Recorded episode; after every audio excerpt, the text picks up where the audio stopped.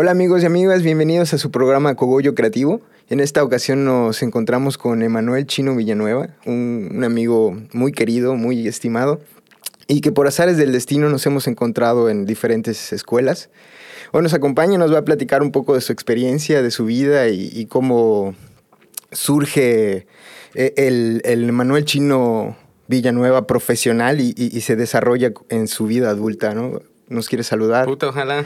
Igual sepa identificar dónde surge, porque todavía no lo encuentro. Los que te rodeamos lo ven. Los que te rodeamos. Y qué tal a todos los que nos escuchan. Y gracias, Cuauhtli, por invitarme a tu... Gracias a ti por... Tu versión creativo, pero en canábico. Espero que me hagas preguntas así como... Según la yuxtaposición de esto, está bien verga y... Todo, es un acto de rebeldía, güey. Todo nace porque no me quisiste invitar a tu maldito programa. No, puta, güey. Es que tampoco tenemos cabida en ese chingado programa horrible llamado Tópicos Cerveceros. Ya tienes a un guapo, a Alexis. No cabe otro guapo. No cabe otro metalero. No lo soporta la red. Ya no soporta la red. ¿Qué onda, Nahuatl? ¿Cómo estás? Pues bastante bien, Cuauhtli. Gracias por la invitación, te digo. Y así es. Bienvenido. Nos hemos topado bastante en la vida, ¿no? Iniciamos, creo que en nuestros caminos... en una escuela muy bonita que nos forjó en carácter para no volver a ir a la misa. Saludos a la escuela de Motolinía de Mérida AC. A los motomaniacos. Sí, padre, es una asociación civil. Cuando entiendes cómo funcionan las escuelas privadas, está medio macabro el asunto, ¿no?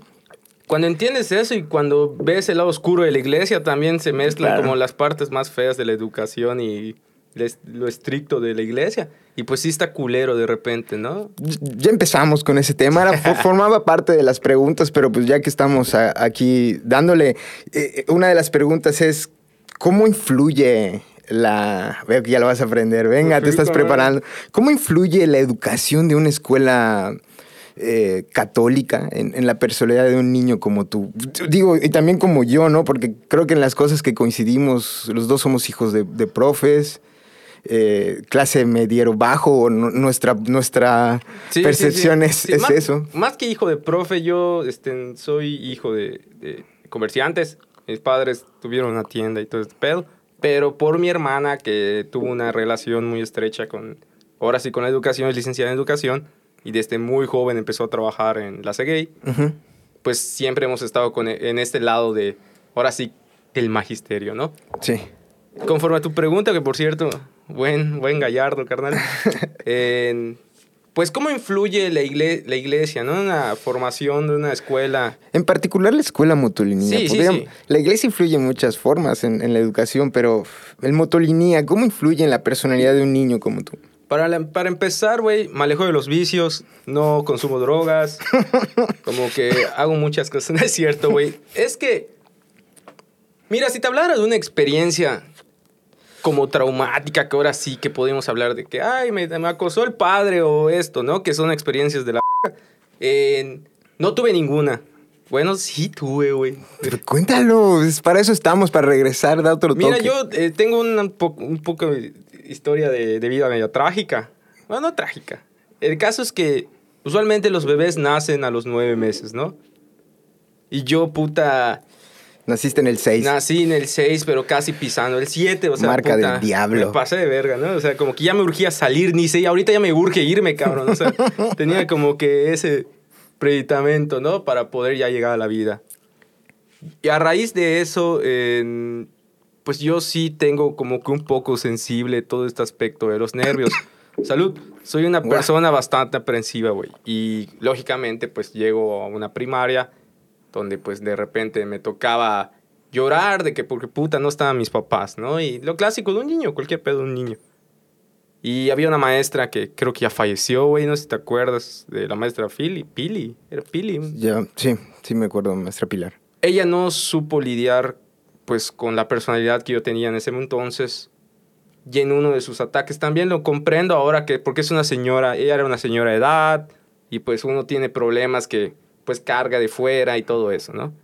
En su desesperación, para que yo ya me calmara, Me soltó un vergazo, güey. ¿Te madrió? No ahí me madrió, pero me pegó, güey. Y la neta, pues a mí eso me pega a mis papás. ¿En la cara, viejo, o en la nalga? No, en el brazo, güey. Tampoco en el brazo, tampoco horrible fue como que algo muy cabrón, ¿no? Me dio un vergazo así. Como, cálmate, niño, y te lo... A huevo. Y ahí me defendió una monjita, la maestra. Lo vio la madre. La madre Mimi, güey. Lo vio la madre Mimi, que te golpeó. Sí, y... La señora tenía ojos hasta en la espalda. Sí, güey, y ya como que ella me protegió y hablaron con la maestra y todo ese pedo, pero ahí no trascendió. Yo superé esa etapa donde yo, pues eran muchos cambios en mi vida en ese tiempo, de que pues tenían mis papás, cambió como que la dinámica de vida porque se cambió todo lo cotidiano que yo vivía como niño y me fue medio difícil pues acatarme a eso.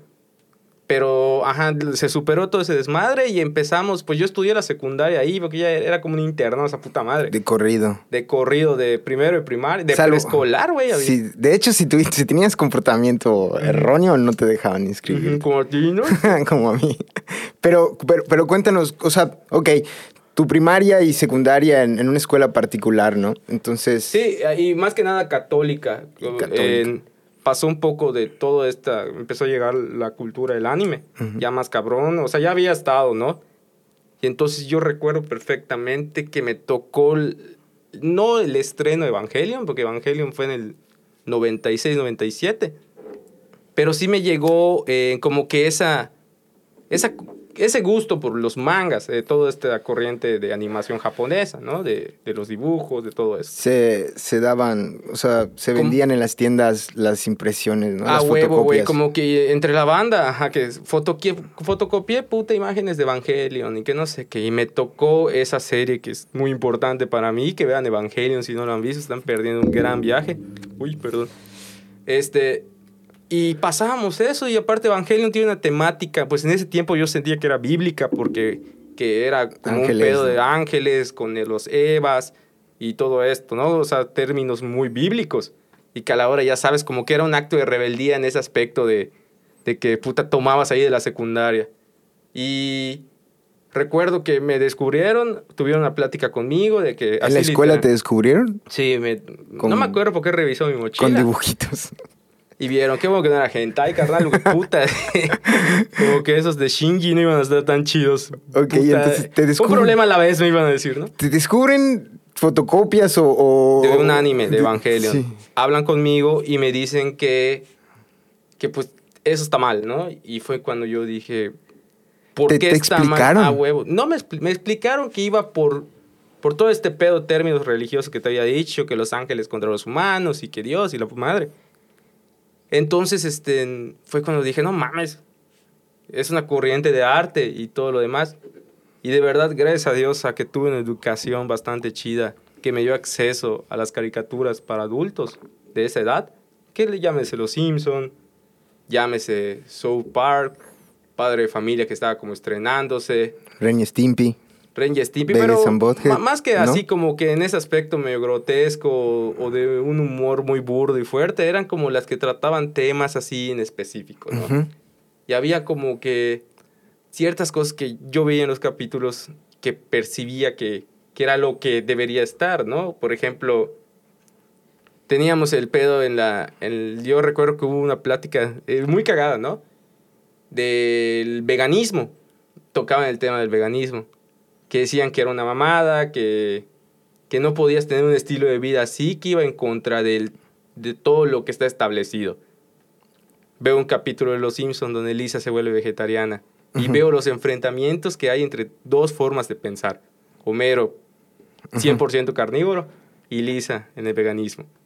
Luego el capítulo, hay un enfrentamiento, y al final el capítulo te deja una lección donde te das cuenta de que todos tenemos distintos puntos de vista. Pero, o sea, nosotros no podemos transformar a las personas. Tenemos que encontrar una armonía para convivir. Al final, Lisa y Homero se reconcilian después de ese pleito y se van como padre e hija, abrazados. Termina muy bonito, sale Paul McCartney en ese capítulo. Memorable. Y a raíz de eso, pues, fue cuando dije, pues, me pasa como eso. O sea, esto no le está haciendo daño a nadie. Es alguien expresando unas ideas y todo eso. Y dije, no mames, o sea, no, lo que me están diciendo acá en la escuela. En la escuela iglesia. O sea, tu análisis ¿Lo hiciste en ese momento? Sí, o sea, siendo infante, o sea, el niño dice, bueno, ¿qué está pasando acá? Y te cuestionas por primera vez la autoridad. Sí, o, sí, bueno, sí, sí. No por primera vez, pero sí de forma relevante. Sí, o sea, me cuestioné todo eso y... Porque pues ya tenía como que ese primer pues acercamiento a esa corriente de... Uh-huh. Para pensar, ¿no? O sea, veía eso de Los Simpsons, te digo. Y demostrar que hay distintos puntos de vista y todo lo demás. Pues para mí estuvo bien. ¿Tienes? Espera, ya me pegó esta madre. Te dije que me iba a pegar. Si te estás mareando. Ah, sí. Si quieres, ahorita regresamos. Puta. Tienes que respirar por así. El café.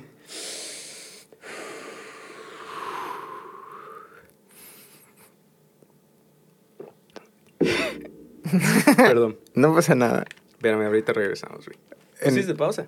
No, se corta después, güey, lo sabes. En el izquierdo va. Está bien, güey.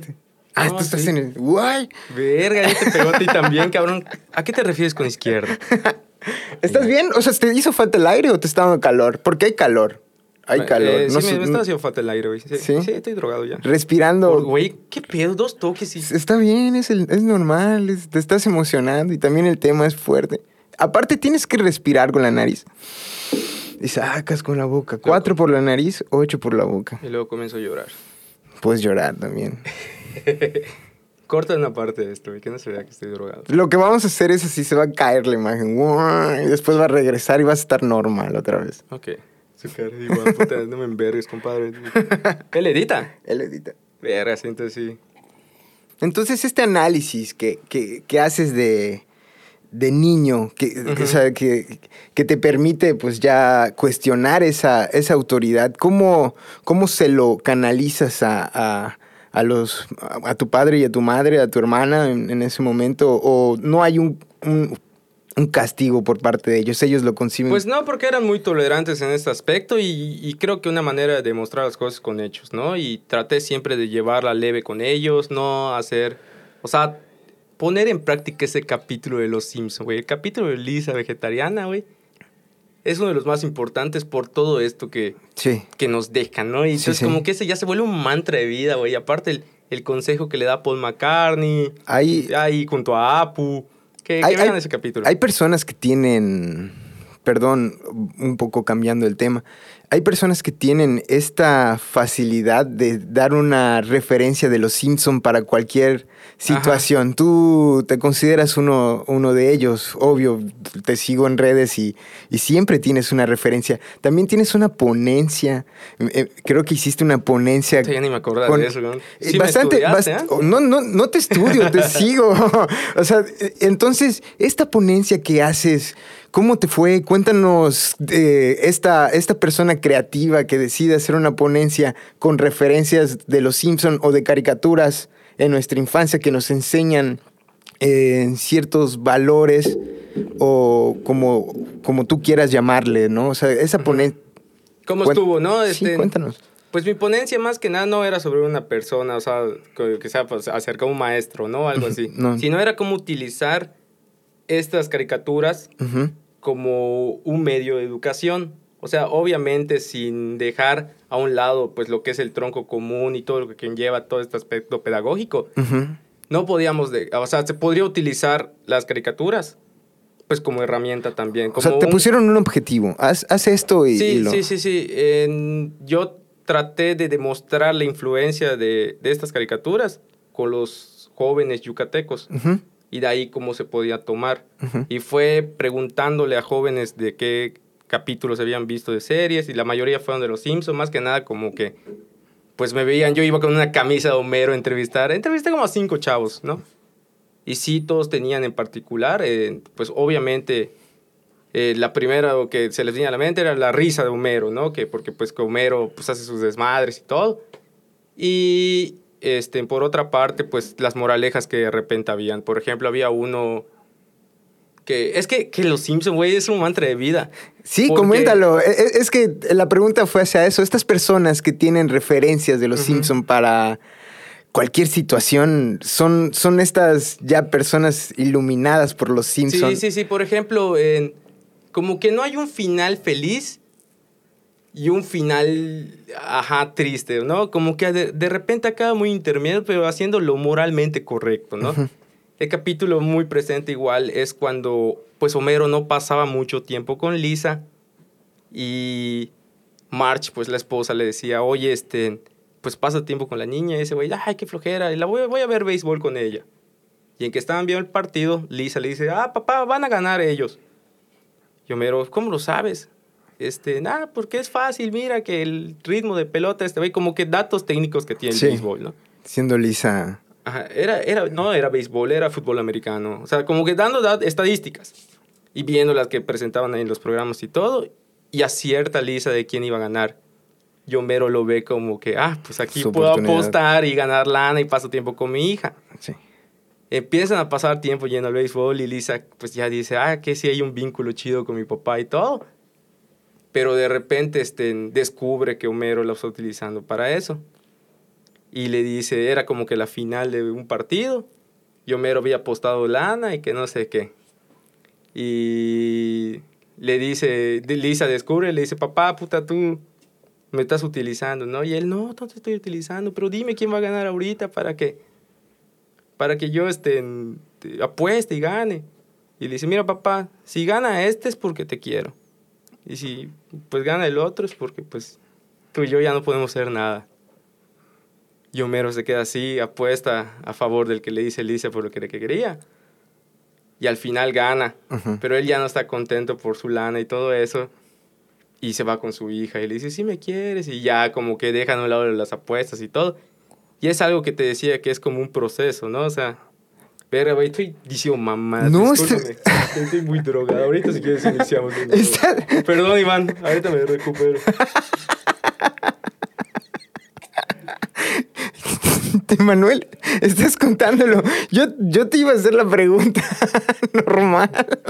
No me tienes que entrevistar tú. Sí. Bueno, más bien, no tiene nada de malo que te desarrolles así. Sí, ok. Pues va. Me estabas contando. Lo de Lisa, ¿no? Me estabas contando y estabas cerrando el episodio de Lisa para, de alguna forma. Ya sé cómo entrar. Entablar el punto, sí. De que las enseñanzas de los Simpsons al final ahora resultan ser referencia a nuestras generaciones porque tienen problemas que son comunes. Es que la sinopsis de los Simpsons es eso: una familia común con problemas comunes. Uh-huh. Ahí te voy a entrar, güey, da chance. Sí. No, estoy bien. Es parte de. Mira, al final está. Por favor, silencio en la sala. Al final, de esto se trata el programa, ¿no? Como de mostrar los efectos como tal, por qué pasan y etcétera. No es que vayamos a correr esto que te está pasando, pero. Para que yo de nada. Pero lo puedes platicar. O sea, platica cómo te sientes. Quizá así te sea más fácil llevar esto, porque me imagino que ahorita estás pacheco y aparte tenemos el audio aquí y estás lleno de. Te siento dentro de mí. Yo también. Ay, gracias. Está chida la plática. Al final estamos charlando y es como te pasaría en mi casa, solo que pues. Nos estamos grabando para que quede registro y esté comprobado. Me encanta tu forma de tratar de bajármela, güey. No pasa nada. No te estoy bajando nada. No, tus pantalones te voy a bajar si no te sigues así. Vamos a empezar entonces. Nos estabas contando que en el episodio de Lisa con Homero estabas en el clímax del episodio y qué nos aporta como. Te decía que terminaba el partido y ganaba por el resultado que Lisa le apostó al que era que sí quería Homero, el equipo que representaba. Entonces Homero, a pesar de eso, como que era una situación de que tenía que tener la lana, ganarla, pero no le iba a perder. El caso es que el capítulo pues termina, Homero no obtiene lo que quiere, pero termina teniendo el cariño de Lisa. Que hasta cierto punto es un final feliz, pero pues usualmente no, pues el personaje en una historia tiene que obtener lo que quiere en algunas veces, ¿no? Entonces no lo obtiene y te quedas pensando, oye, qué chingón, o sea, es un proceso así y por eso te digo que. Para llevar además, la vida. Sí, ¿no? Y los chavos que te digo que estudiaba, además, como te dije, tenían ese referente de diversión de Homero, pero también como que algo, una moraleja por allá media bonita, ¿no? Como lo que todo te acabo de contar. Entonces era como buscar asociar esto, pero como para que ayude a los estudiantes, ¿no? Y también, pues, hay de repente temas como que científicos en Los Simpsons, matemáticos, capítulos que pueden servir como ejemplos, pues, para representar ahora sí cosas del tronco común de la escuela. Homero va al espacio, la situación de la gravedad y todo puede ser un ejemplo para... pues para complementar todo esto de la educación, güey, las clases. Sí, a la gente le atrae, ¿no? Cuando el maestro te pone siempre una película o ejemplo, sales de la cotidianidad. Y, bueno, y nuestra educación en el Motolinía. Oye, tengo una pregunta acerca del cannabis, güey. Coméntalo. Pues ya sabes que yo soy más cervecero, ¿no? Que todo esto. Tú tienes un programa que se llama Tópicos Cerveceros, que ya hay que hablar un poquito de eso, ¿no? Sí. ¿Por qué de repente... al combinarla, se vuelve como que fatal, ¿no? Como que has escuchado como que cada anécdota de supervivencia por ese cruzamiento. Ah, combiné weed con alcohol. ¿Por qué pasa eso? Es un crash, ¿no? Que pasa en el cerebro. Esto por la inhibición que te provoca el alcohol y el choque con los cannabinoides, ¿no? En cierta forma ya estabas, por ejemplo, lubricando...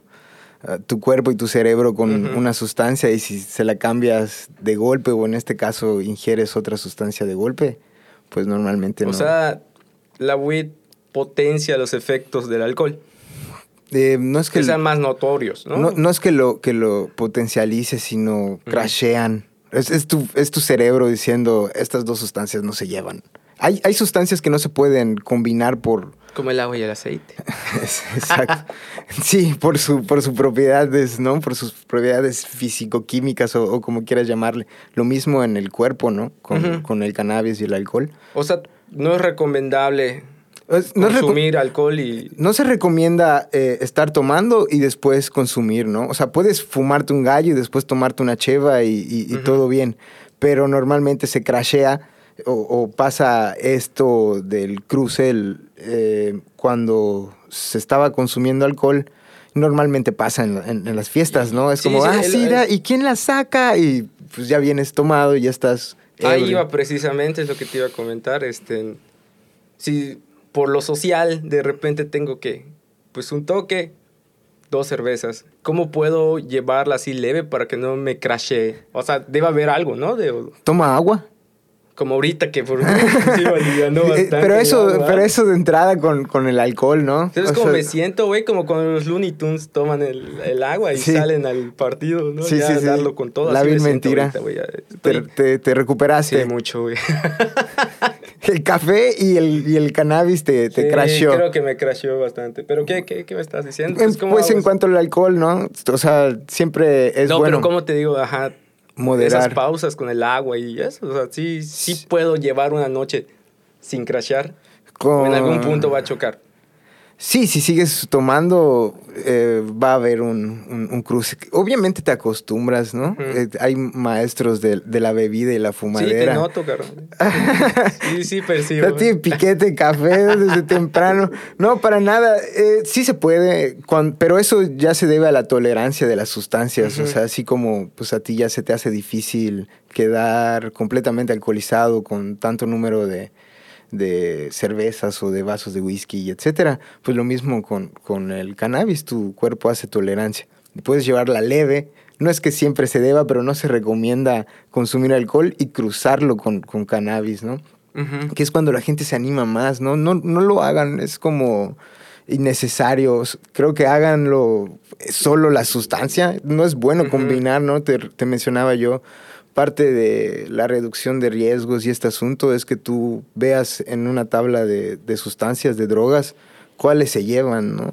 Hongos y cannabis, ¡tac! Se llevan, muy bien. LSD y cannabis, muy bien. Pero hay cosas que no estamos de acuerdo en consumir, solo lo meramente legal, ¿no? Pero hay otras sustancias que no se llevan, ¿no? Entonces es parte de... Oye, y ahorita que te pregunté, güey, esto que ya yo te estoy entrevistando, Es mi programa, en chino. Está bien, cabrón, porque tengo que sacarme todas esas dudas. No solo no me invitaste a tu programa, sino quieres robarte este. No está bien eso. Entonces, pues ya quedamos como que no es un potencializador la marihuana, el alcohol. Pero sí, como son dos sustancias, como dijiste, que el cerebro rechazando dos sustancias que no son compatibles, ¿no? La marihuana y el alcohol. Y el cerebro y el cuerpo, ¿no? Ajá, y eso provoca, yo siento que, pues, como que tus percepciones... Te bajonea. Como, si tomas agua lo sientes muy refrescante y todo eso. Ahí va la pregunta. ¿Tú crees que también el monchis...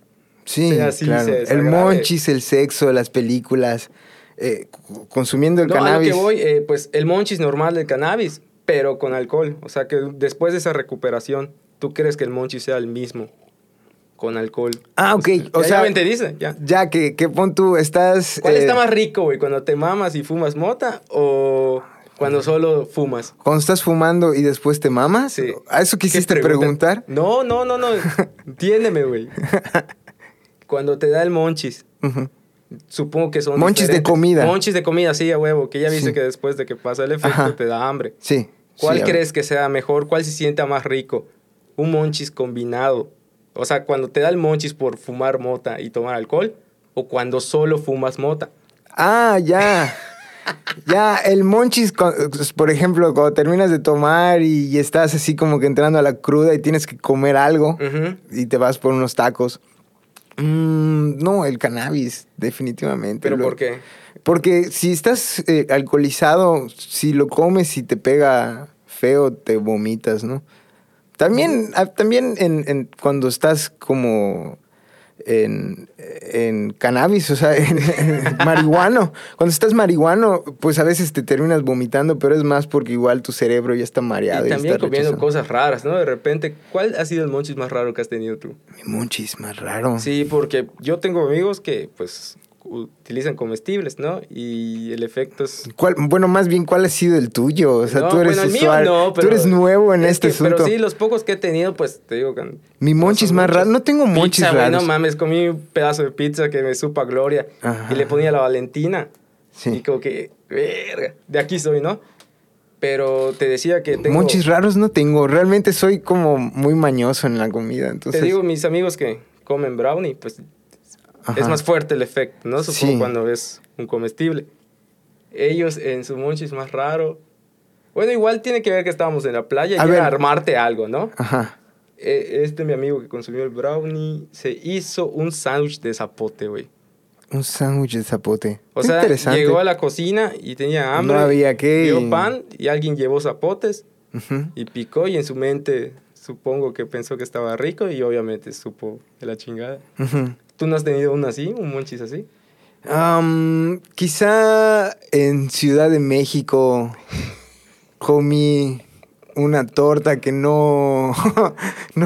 eran muchas. ¿Ya viste las super tortas que venden en Ciudad de México? Ya parecen pasteles. En la vida había comido algo así. Entonces esa vez fuimos a fumar al departamento de un amigo y bajando nos íbamos caminando al nuestro y dijimos, vamos a comprar la cena. Y me compré una de esas tortas, me comí nada más la mitad. Y sentí extraño porque tenía mucho y había carnes que ya no sabía qué eran, ¿no? Y fue lo más extraño que no conocía. Nada extraño, güey, como dicen en la calle de Ciudad de México. Pero carnes que no conocía. O sea, extraño, güey, eso que te digo. No, te digo que no moncheo hardcore. Sin Nutella o algo así, ¿no? No moncheo ese tipo. Como que eso ya es más... Pues del gusto de cada quien, ¿no? De sus rarezas. Creo que en el fetiche de cada quien, ¿no? De consumir algo extraño. Sí, probablemente sea eso, ¿no? Yo nunca tuve un mal monchis. Bueno, más bien sí he tenido mal monchis, pero no extraños, ¿no? De combinar cosas que normalmente no se combinan. Ajá, no, para nada. Pero sí he tenido mal monchis que dices, wow, me comí una bolsa solo de sabritones y jamás en la vida había comido sabritones tanto. Sí, sabritones, ni en Tópicos los chingamos, güey. O sea, nadie quiere comer eso. Man. Platícame de Tópicos Cerveceros, ¿no? Ahorita hablando de eso. Como te di la pauta. Sí, ya vamos a hablar de otra mamada. Comunicólogos. ¿Qué onda con eso? ¿Por qué acabas si estaban tan bien? Digo, pienso, ¿no? Nos odiamos. La realidad es que ya no nos soportábamos, güey. Le rompí la madre a dos de ellos, ¿no es cierto? Pues, primero te voy a explicar porque, pues, tampoco somos como que el podcast número uno de México. Pero Tópicos Cerveceros es un podcast que yo tengo donde, pues, como todos los podcasts que existen ahorita nos salen chupando. Somos un grupo de amigos que nos reuníamos a tomar las chevas Y decíamos tanta pendejada que dijimos, ¿por qué no grabarnos? Prácticamente te acabo de decir todas las premisas de la mayoría de los podcasts que existen en México y el mundo. Güey, se me ocurrió uno haciendo esto mismo, fumando mota. Sí, está duro, ¿ah? ¿Eh? Puta, está... De repente como que en Tópicos hemos metido shots de... En Tópicos te pasó lo mismo de alguien que, güey, no mames, ya no quiero más chévere. Sí, empieza aquí a caer. Sí, nos pasó, güey, o sea, de que no pudo controlar. Vamos a decir, no, chinga su madre. Sí, ¿por qué no? El artista monero, un monero que se llama... No sé si lo ubican allá. Sí, vi esa entrevista. Sí, sí. Sí la vi. Pues sí llegó un punto donde... Pues no toma mucho él, pero sí, dices, la neta no tomo mucho, pero me mamo rápido. Literal, compramos como un cartón creo que compramos, pero con él éramos 5 personas. Rápido. Pues se va rápido, ¿no? Y de repente sí ya lo veíamos que... Como yo en este momento, güey, que estoy luchando. Ahorita estás bien, ¿no? Que espero, güey. Sí, estás saliendo. Te estás como escapando de la cámara. Empezaste muy bien viendo la cámara, saludando. Y ahorita se nota tu cuerpo así como, no, ya quiero que acabe esto. Miedo que me vean directamente a los ojos. No, te digo, sí, es este... ¿Qué sabes? Has sido todos los clichés. Está bien. Horrible, es parte del registro y el programa es esto. No nos metan al bote, güey. No nos van a meter al bote. Porque todavía no es legal, güey. Ya es legal. No. Estamos. Solo tienes que pedir permiso. Ya pedí permiso. Que no han respondido es diferente. Permiso. Yo sí te doy permiso. Gracias, ya es legal, entonces. Exacto. Oye, ¿qué te estaba diciendo? Que no aguantó lo del alcohol. Te digo que se echó unos vasos.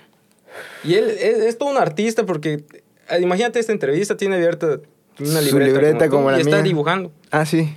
Pero son garabatos que tiene como, pues, yo creo que es un tic o algo así. Sí. Y se quedaba callado de repente en que consumía eso del alcohol. ¿Cuántos vasos? Como 4 te dije, ¿no? Uh-huh. Y se quedaba así serio, nosotros. ¿Y seguían hablando? Ajá, como que sí... Pero lo que pasa es que nosotros como que tenemos la dinámica para que cuando haya ese silencio digas una mamada y se rompa, ¿no? Uh-huh. Por eso tenemos 2 personas que nos escuchan en todos los videos, 2 vistas, ¿no? Y todos así de que, güey, ¿qué pedo? Ah, changos, está muy cabrona tu chamba, le decíamos, sí. Oye, güey, ¿y cuando viniste a Mérida, quién te ayudó? ¿Quién te catapultó? Porque pues tú vives aquí en Mérida, ¿quién te va a conocer tu obra? Nadie. Verga, güey, ¿cuál es tu... ¿Quién ha sido tu mayor influencia en tu arte? Creo que es... No, pero no. Y así, güey. Pero ya luego fluyó bastante bien y platicamos bastante chido con él. Ya se abrió, creo que eso ayudó. ¿Fue tu mayor reto? No. Ahorita hablamos de cuál han sido el mayor reto en el podcast. Y, te decía, changos, cuando pagamos... la cámara y todo, se armó como una pedita. Y ahí estuvo más chido. Ya se soltó. Coño, este era el momento preciso, pero pues, un saludo al Changos. Buena onda, Changos. Gracias, Changos.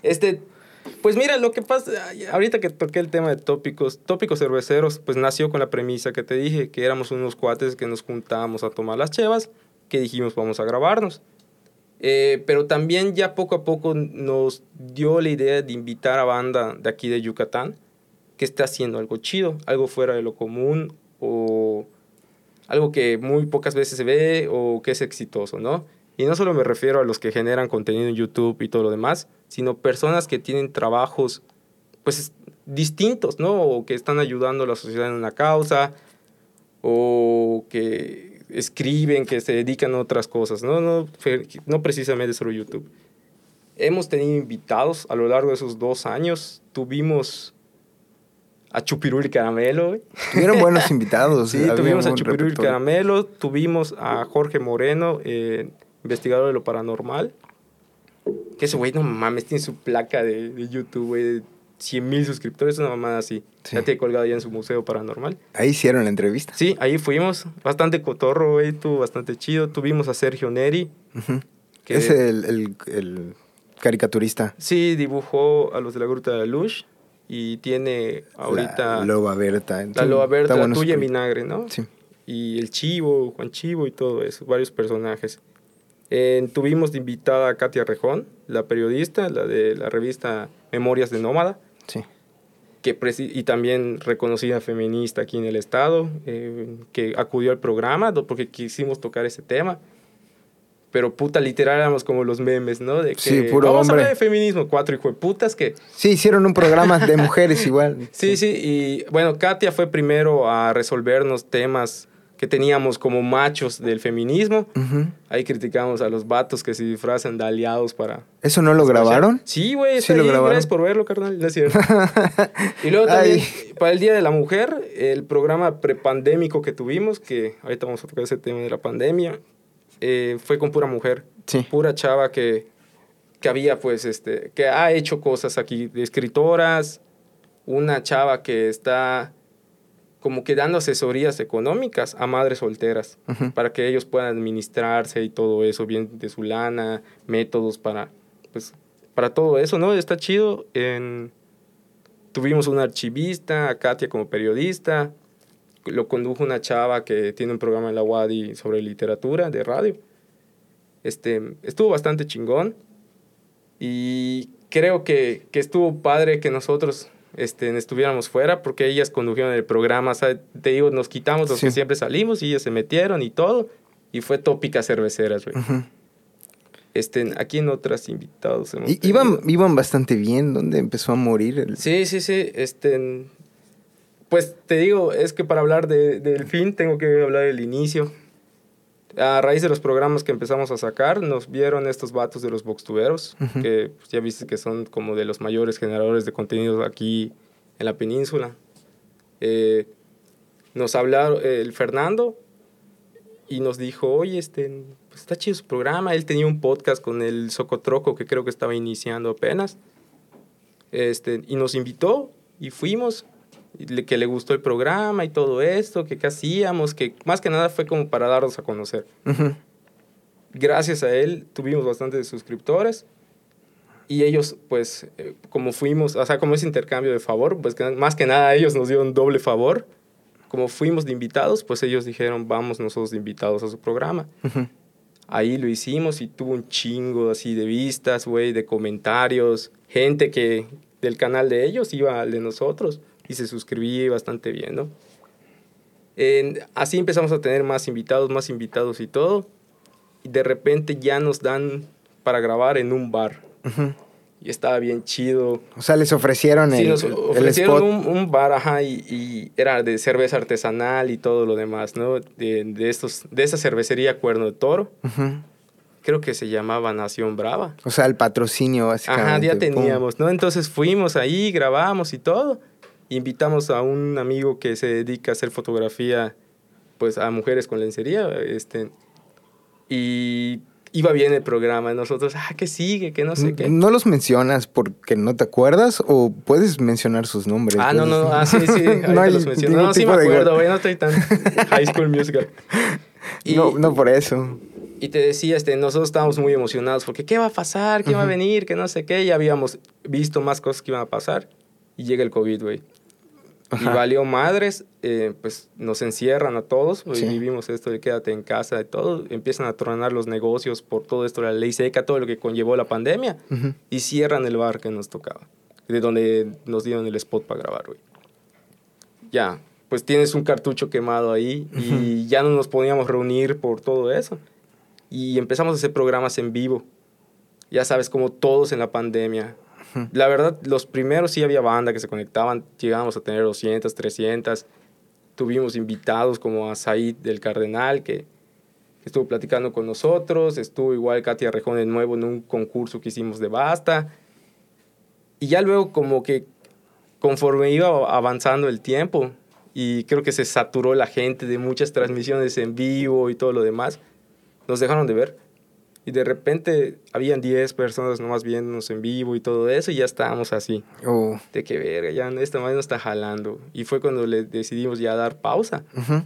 Porque pues la neta ya no estábamos haciendo como que algo de calidad, ya se veía muy forzado, muy mamón. ¿Así de plano? Sí, y aparte pues habían fallas de repente en el en vivo, el internet de alguien de nosotros se iba. Uh-huh. Y se quedaba así congelada la pantalla. Muchos problemas así, y ya había como que veías a mis amigos, los que somos tópicos, ya con su cara de hueva. O sea, no es lo mismo que pues sin estar con la dinámica, que las chelas, y estar en vivo presencial, no era lo mismo y le dimos pausa. Liberan un poco todas las restricciones que teníamos antes, ya había como que más chance de reunirse, o sea, ya sabes, tomando la sana distancia y todo eso, y decidimos regresar.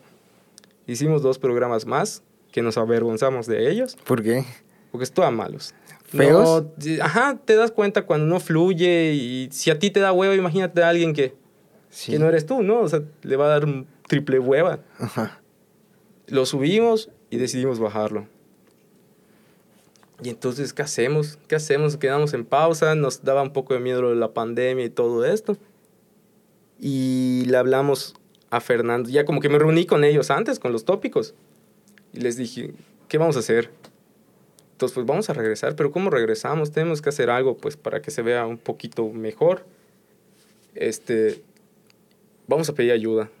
Y le hablamos a Fernando de Boxtuberos, y él muy amablemente tuvo una reunión con nosotros, nos dio unos consejos, hagan esto, y nos ayudó. Uh-huh. Y es cuando renovamos una imagen nueva que tenemos de Tópicos, con un estudio más formal como el tuyo, un intro, ya como que un trabajo detrás más chido, ya definimos como que los roles de cada uno de los miembros, ¿no? El rol de personaje, que tú eres el que se mama en la transmisión, que tú eres esto, como yo ahorita, güey, que estoy en mi papel de... No es cierto, güey. Lo estás diciendo muy bien. Perdón, güey, marihuana. Y definimos todo esto y empezamos otra vez una temporada que duró bastantito, y creo que hicimos como 6, 7 capítulos. Regresaron invitados que habíamos repetido antes, como Neri y Fernando, Jorge Moreno, todos, ¿no? Y llegaron otros nuevos, ¿no? Que llegó un tiktokero que ahorita que está de moda fue Paco, ¿no? ¿Cómo se llama? Ahorita José Miguel Taco, es que era el chiste de Tópico. Siempre decía, güey, ¿cómo te llamas? Paco. Soy José Miguel, güey, puta, me decía. No, entonces era Miguel Taco, fue Circe Cotwell. ¿Se integran al equipo de No se meten con nosotros, pero van ahí de invitados, ¿no? Ok, solo de invitados. Pero fueron programas que de verdad jalaron bastante. Uh-huh. Fue Mamá Yeni también, esta de Masterchef, uh-huh, que fue una de las finalistas de Masterchef. Que quién sabe si fue finalista, si lo dice, pero no hay el registro, güey. Googlea y final Masterchef. Y sí sale Mamá Yeni, pero no es cierto, Mamá Yeni, saludos. Sí escucha, de repente le digo, Mamá Yeni, ¿puede escuchar esto? Sí. Y le escucha y comenta, saludos. Fueron fueron todos ellos, pero estuvo chido porque conocimos a una agencia que los representaba, a ellos, perdón. Y ellos estaban haciendo en ese momento un programa que se llamaba La Ruta Puch, que era prácticamente esos 3 invitados que te dije en una combi que se iban a rolar al interior del estado. Y como que subimos los videos y nos dimos cuenta que hasta la fecha sigue un chingo de gente comentando. Tenemos como una publicación, porque empezamos a publicar clips de uno de esos personajes que se llama, es de Circe Cotwell. Y hasta la fecha, güey, hace ratito en que veníamos acá a grabar, puta, me llegan notificaciones todavía, güey, de gente comentando el video y todo ese desmadre. Nos busca la agencia y nos pide que hagamos una pausa para que pues ya regresemos de una manera. Tópicos Cerveceros recargados. Sí, ¿no? Y nomás jugamos ahorita nosotros con eso de que ya nos vamos y todo, que ganamos un gran impacto, cabrón, puta. Es cierto. A mí me causó mucha curiosidad. Ya te chutaste bastante tiempo de la plática hablando de todos tus invitados, que presumido resultaste. Me dio mucha curiosidad cuando empezaste a entrevistar a los candidatos, ¿no? O sea, muchos comentarios que vi en las redes se empezaron a vender o que le estaban haciendo publicidad. Entonces, aquí lo importante es cómo fue trabajar con estas personas. ¿A ti te formó un criterio en el sentido del voto? Sí, mira, cuando empezó todo este pedo, que fue de una de las elecciones más aburridas en la historia de Yucatán, güey. Creo que, puta, en medio de una pandemia y horrible. Vimos que pues el contenido que había era el mismo, ¿no? Como que tratando de mostrar a tu candidato, o sea, el candidato de un partido, haciendo cosas de gente común. De que chapeando, que puta, destapando una caguama con algo muy cabrón de destapar. Como no sé, un zapato, ¿no? O algo así, una mamada. Y haciendo, como que siempre dando, ajá, como que vendiéndote esa falsa humildad. Entonces nosotros dijimos, oye, pues estaría chido a que vengan ellos aquí. Aprovechando ese mame, pues que vengan a echarse unas chelas y que platiquen, ¿no? Y... ¿quién les gestionó las entrevistas? Nosotros lo hicimos, güey. O sea, prácticamente el acercamiento fue de nosotros hacia ellos. Invitarles, platicando el concepto pues, del programa de Tópicos. Programa. Que esa sección se llamó Tópicos Grilleros. Hubo buena respuesta. Hablamos, mandamos mensajes directamente a las redes sociales de todos los candidatos que tenían un chingo. Y como pues estaban en campaña, todos te contestaban. Así fuimos mandándole a todos. Hasta que uno nos dijo que sí, que era la del verde ecologista, Karina Pérez Ramos. Fue, güey. ¿Tomó su cheva? Sí, tomó su cheva, dio su tanda de botanas. Muy buen pedo, Karina, güey. Habló de sus propuestas y todo. Cotorreó con nosotros, fue su equipo. Estuvo bastante cotorro, güey. Nos regaló mochilas del verde ecologista, güey. Coño, no nos pagó como los influencers, güey. Se lo dijimos, pero pues la neta no nos iba a pagar porque ella no tuvo ni un espectacular, güey. Claro. Es más, ni lo ubicas ahorita que te lo dije, seamos sinceros. Yo sí las chequeé a todos, la mayoría. Bueno, güey, eso es que dijimos, ¿no? Qué chido que ya vino ella. Por lo mismo que te acabo de decir, que era como que una candidata de peso fuerte, o sea, como sí, que... pero el hecho de grande. Sienta precedente. Ajá, o sea... Fue muy sencillo el acercamiento, te digo. No hubo eso, pero también supimos que ya que pasamos esa barrera, ya vino una. Los demás. Vamos a ver quién viene. Perdón que te interrumpa, pero ¿cómo fue personalmente? Y disculpa, porque ya tenemos que cerrar el programa. ¿Cómo fue personalmente, no como Tópico Cervecero, ese acercamiento? ¿Tuviste, te pregunté hace rato, ¿tuviste alguna conclusión? En una perspectiva política, al tener ese acercamiento y tomarte una cheva con los candidatos, que... más que una percepción, o sea, para el mensaje que quisimos dar, que pues es el caso del político, no tuve como que, voy a ser partidario de ¿no? Es como que, no sé si esperabas que yo te dijera. No. El PRI... No, PRI sino como profesional. Ajá, te digo que estuvo chido poder tratar con ellos, pero ya en su modalidad real. O sea, que si no, ni vendiéndose a nosotros como alguien así de que, mira, yo soy que no sé qué. Sino tomando una cheva. Ajá, sentándose y de repente verlos así puteados. A mí me tocó ver a la del PT, a Berenice, sentada y decía, estoy muy cansada. Y la cheva le sentó. No tomó, para que veas hasta eso, que tengo esa imagen. Terminó y ahora sí. Y ellos tienen un dicho que dicen que en campaña, donde te den comida y bebida, toma. Y bebe, porque no sabes cuándo vas a volver a hacerlo. Sí, porque escucharon. Eran de todos los días, ¿no? O sea, de todo el día, digo. Sí. Estar ahí chambeando y todo. Eso me gustó. Me dejó como que... ese pedo de tratar ahora sí con la humanidad de ellos, ¿no? Y ya como que verlos vulnerables en ese aspecto, eso estuvo chido. Y también me dejó una enseñanza de que hay mucho hate aquí en Mérida, precisamente por eso. Personas que sin saber cómo se dan estos acercamientos con los políticos y todo, te empiezan a tirar de que tú ya eres un vendido, que eres un güey que... Más que nada yo, que siempre he estado como que antipriista, ¿no? Sí. Me decían, güey, ¿tienes al gordito Marín junto a ti? ¿Qué pedo? Y todo eso. Y no le dices nada, y para que veas, güey, como que muchos de los ataques que yo recibí fue de que... Pues es que estás como profesional, tienes que ser neutro. Y sí tiré a mis mamás. De repente el gordito Marín comentó en una entrevista de que él y Panchito Rivas, dos funcionarios del PRI, pues sí hay una batalla entre ellos. El gordito Marín le ganó a Panchito para ser candidato. La candidatura le ganó. Y él dice, sí, es la verdad, el gordito Marín. Estamos compitiendo, competimos. Pero eso somos opositores, no enemigos. Yo veo al señor y lo saludo, dice.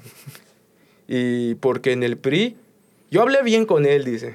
Porque en el PRI, cuando un candidato tiene problemas con otro candidato, Y yo me metí, lo matan como a Colosio, ¡ay! O sea, como que eran esas pedraditas que también hice, güey. Te digo, te comentaba lo del hate, que llegó mucho de eso, o sea, screenshots así me llegaron de WhatsApp de que, güey, ve que esto y... Está mal, ¿no? Está mal, la banda no piensa que hay un sacrificio detrás de eso, ¿no? Que sí hay un trabajo de más. Ojalá ellos nos hubieran pagado, me hubiera encantado que me hubiera pagado el gordito Marín para ir, tendría una lana, güey. Pero no, no hubo nada de eso y pues una de las enseñanzas fue esa de hacer lo que te gusta, aunque te empiecen a tirar hate, ¿no? Cerramos con eso, Chino, te agradezco muchísimo, muchísimo el tiempo.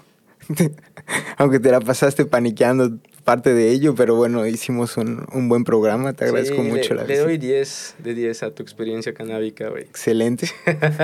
Pues nos despedimos, no sé si quieras cerrar con algo, Chino. Sí, estén pendientes de las redes de Tópicos Cerveceros, conozcan ahí un poco de lo que digo, quise venir a hablar del programa, pero no salió y ya. Gracias, hasta luego.